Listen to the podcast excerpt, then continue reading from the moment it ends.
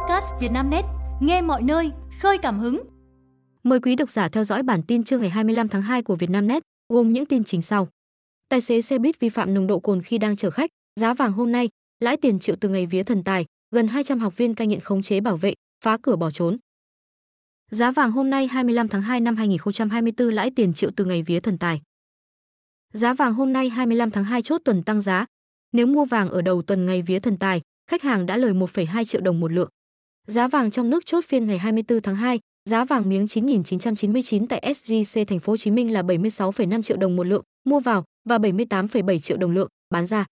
SJC Hà Nội niêm yết ở mức 76,5 triệu đồng một lượng mua vào và 78,72 triệu đồng lượng bán ra.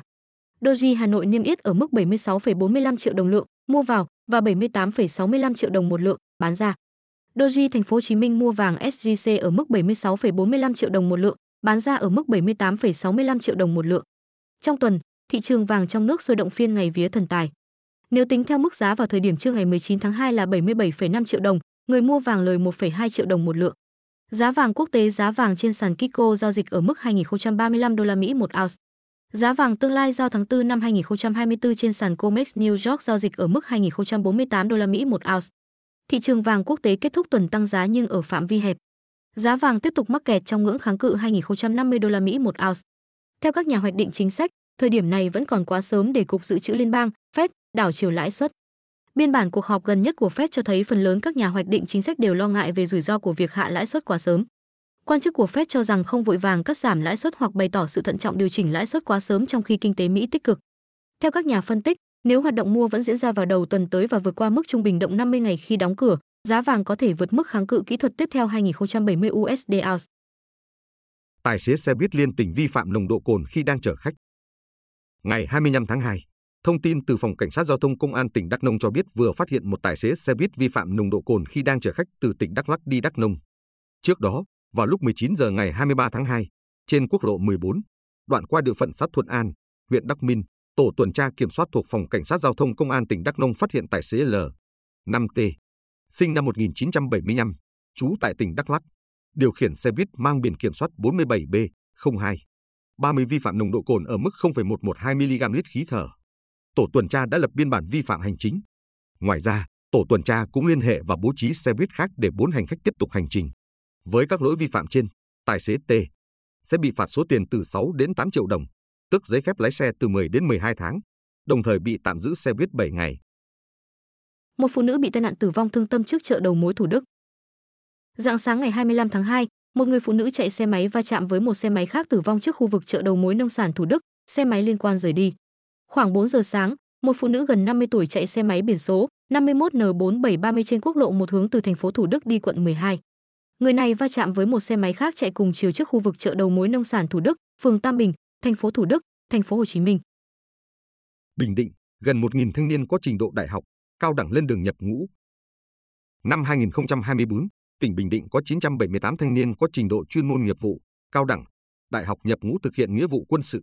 Sáng ngày 25 tháng 2, các địa phương trên địa bàn tỉnh Bình Định đồng loạt tổ chức lễ giao, nhận quân.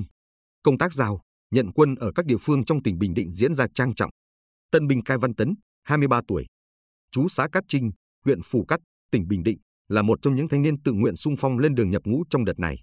Tấn cho biết, dù đã tốt nghiệp đại học và có việc làm tại thành phố Hồ Chí Minh, nhưng nhận thức được nhiệm vụ bảo vệ Tổ quốc là nghĩa vụ và là trách nhiệm của mọi công dân nên tự nguyện xung phong lên đường thực hiện nghĩa vụ quân sự. Thế hệ thanh niên chúng em được sống trong hòa bình hôm nay luôn ghi nhớ công ơn của các bậc cha anh đi trước đã không tiếc máu xương, chiến đấu hy sinh đem lại độc lập, tự do cho Tổ quốc, hạnh phúc cho nhân dân. Vì vậy, chúng em nguyện phát huy truyền thống quê hương anh hùng, lên đường thực hiện nghĩa vụ thiêng liêng của Tổ quốc, Tấn chia sẻ. Tân binh Cai Văn Tấn là một trong 978 thanh niên nhập ngũ có trình độ đại học, cao đẳng trong tổng số 2.835 thanh niên nhập ngũ thực hiện nghĩa vụ quân sự năm 2024. Trong số 2.505 thanh niên, có 5 nữ tham gia nghĩa vụ quân sự, 330 thanh niên tham gia nghĩa vụ công an.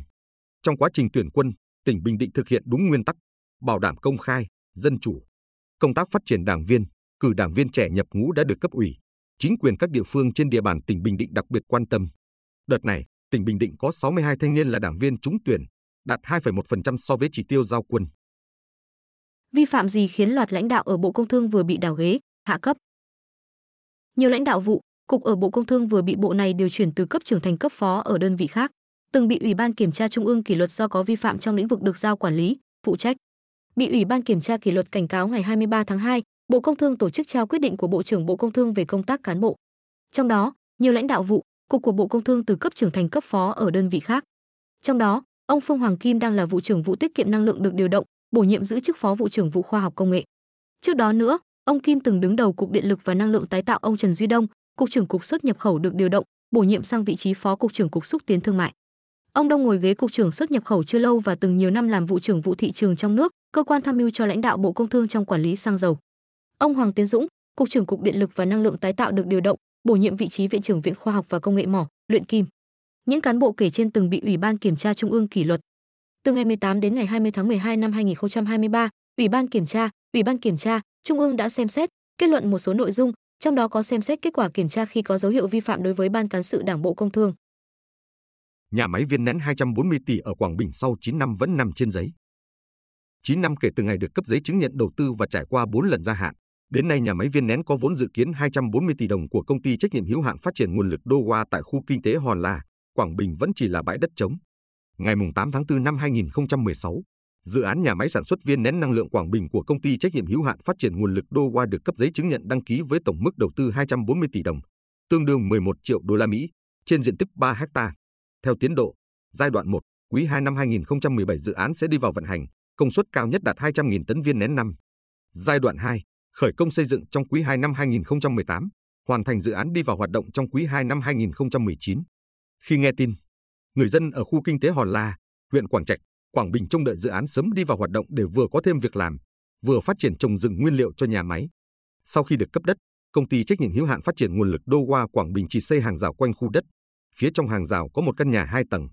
Quanh khu nhà để cỏ mọc, lâu ngày trở thành bãi chăn thả gia súc và nơi đổ xà bần.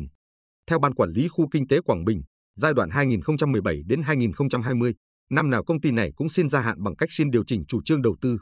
Năm 2021, công ty hứa xin gia hạn lần cuối, dự kiến hoàn thành dự án vào ngày 31 tháng 12 năm 2022 nhưng vẫn không có động thái xây dựng nào. Đến ngày 25 tháng 5 năm 2023, Ban Quản lý Khu Kinh tế Quảng Bình và phía công ty tiếp tục có buổi làm việc về triển khai dự án. Trong biên bản làm việc, đơn vị này cam kết đưa nhà máy vào hoạt động đúng tiến độ, chậm nhất trong quý 3 năm 2023, hoàn thành đưa vào sử dụng trước ngày 31 tháng 12 năm 2023. Tuy nhiên, đến thời điểm hiện tại, nhà máy này vẫn đang nằm trên giấy. Gần 200 học viên cai nghiện khống chế bảo vệ, phá cửa bỏ trốn. Ngày 25 tháng 2, ông Võ Thanh Quang, Giám đốc Sở Lao động, Thương binh và Xã hội tỉnh Sóc Trăng xác nhận có nhiều học viên tại cơ sở cai nghiện ma túy trên địa bàn bỏ trốn. Hiện lực lượng chức năng đang họp để xử lý vụ việc. Theo thông tin ban đầu, vào khoảng 11 giờ ngày 24 tháng 2, tại cơ sở cai nghiện ma túy thuộc phường 5, thành phố Sóc Trăng đã xảy ra mâu thuẫn giữa một số học viên dẫn tới ẩu đả, xô xát. Lực lượng chức năng sau đó đã mời những học viên đánh nhau lên làm việc, thế nhưng những người này không chấp hành. Tới khoảng 17 giờ cùng ngày, nhiều học viên đã tập trung lại, tràn ra cổng cơ sở cai nghiện. Sau đó, nhóm người này đã khống chế lực lượng bảo vệ cơ sở cai nghiện để tràn ra ngoài và bỏ trốn. Theo một nguồn tin cho biết, khoảng 200 học viên đã phá cửa thoát ra ngoài, lực lượng chức năng bắt giữ được hàng chục người. Cũng tại cơ sở này, vài năm trước đã xảy ra việc hàng trăm học viên trốn ra ngoài. Đặc biệt, ngày 30 tháng 8 năm 2023, Công an thành phố Sóc Trăng bắt quả tang Đặng Ngọc Sơn, học viên đang cai nghiện tại cơ sở cai nghiện ma túy tỉnh Sóc Trăng, đang tàng trữ trái phép chất ma túy, thu giữ trên 9 gam ma túy đá. Tại cơ quan công an, Sơn khai nhận đã nhiều lần cùng các học viên khác ở chung phòng tổ chức sử dụng ma túy. Số ma túy và dụng cụ sử dụng ma là do Nguyễn Văn Đạt ở cùng phòng cung cấp. Đạt sau đó khai nhận đã dùng điện thoại di động liên hệ mua ma túy để sử dụng với các học viên chung phòng. Đối với dụng cụ sử dụng ma túy, đối tượng này khai đã có trong phòng từ trước đó. Pin sạc dự phòng nổ khiến nhiều hành khách hoảng loạn, máy bay hạ cánh khẩn cấp. Một chuyến bay của hãng hàng không Royal Air Philippines đã phải hạ cánh khẩn cấp sau khi một cục pin sạc dự phòng phát nổ khiến khoang máy bay tràn ngập khói. Truyền thông địa phương đưa tin, sự việc xảy ra trên chuyến bay mang số hiệu RW602 của hãng Royal Philippines Airlines đang trong hành trình bay từ đảo Boracay của Philippines đến Thượng Hải, Trung Quốc hôm 19 tháng 2. Theo báo cáo, cục pin sạc dự phòng của một hành khách trên chuyến bay bất ngờ phát nổ khi đang sử dụng khiến khói bay tràn ngập khắp cabin chiếc Airbus A320. Trong đoạn video được hành khách ghi lại và chia sẻ trên mạng xã hội cho thấy khói bốc lên từ phía trước của cabin rồi nhanh chóng bao trùm không khí bên trong. Một số hành khách được nhìn thấy nhanh chóng di chuyển về phía sau máy bay để tránh hít phải khói. Ứng phó kịp thời với tình huống khẩn cấp, cơ trưởng đã quyết định đưa máy bay hạ cánh khẩn cấp xuống Hồng Kông. Nhà chức trách nhanh chóng có mặt tại hiện trường, bao gồm lính cứu hỏa sân bay và nhân viên cứu hộ khẩn cấp, để kiểm tra an toàn. Rất may, không có ai bị thương trong vụ việc trên. Hãng bay cho biết, phi hành đoàn chuyến bay đã tìm ra nguồn khói từ một cục pin dự phòng đang được kết nối với máy tính bảng. Một du khách có mặt trên chuyến bay cho biết, chúng tôi đã ở trên không được khoảng 1 giờ thì đám cháy xảy ra. Tôi đã rất sợ hãi vì tưởng máy bay sắp rơi. Tôi rất nhẹ nhõm khi máy bay hạ cánh an toàn.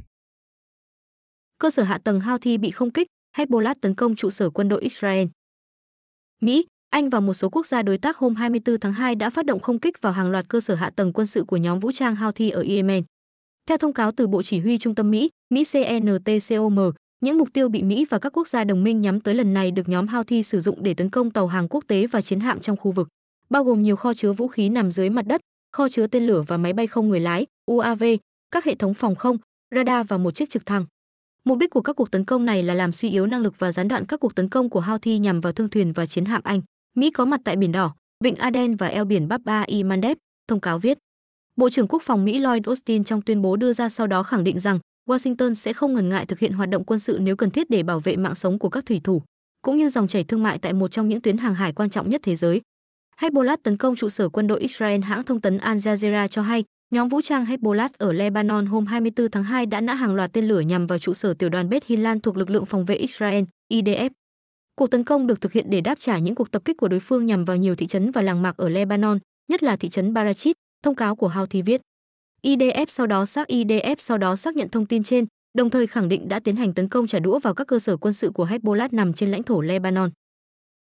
Barça thắng đậm Getafe, tiếp tục bám đuổi Real Madrid.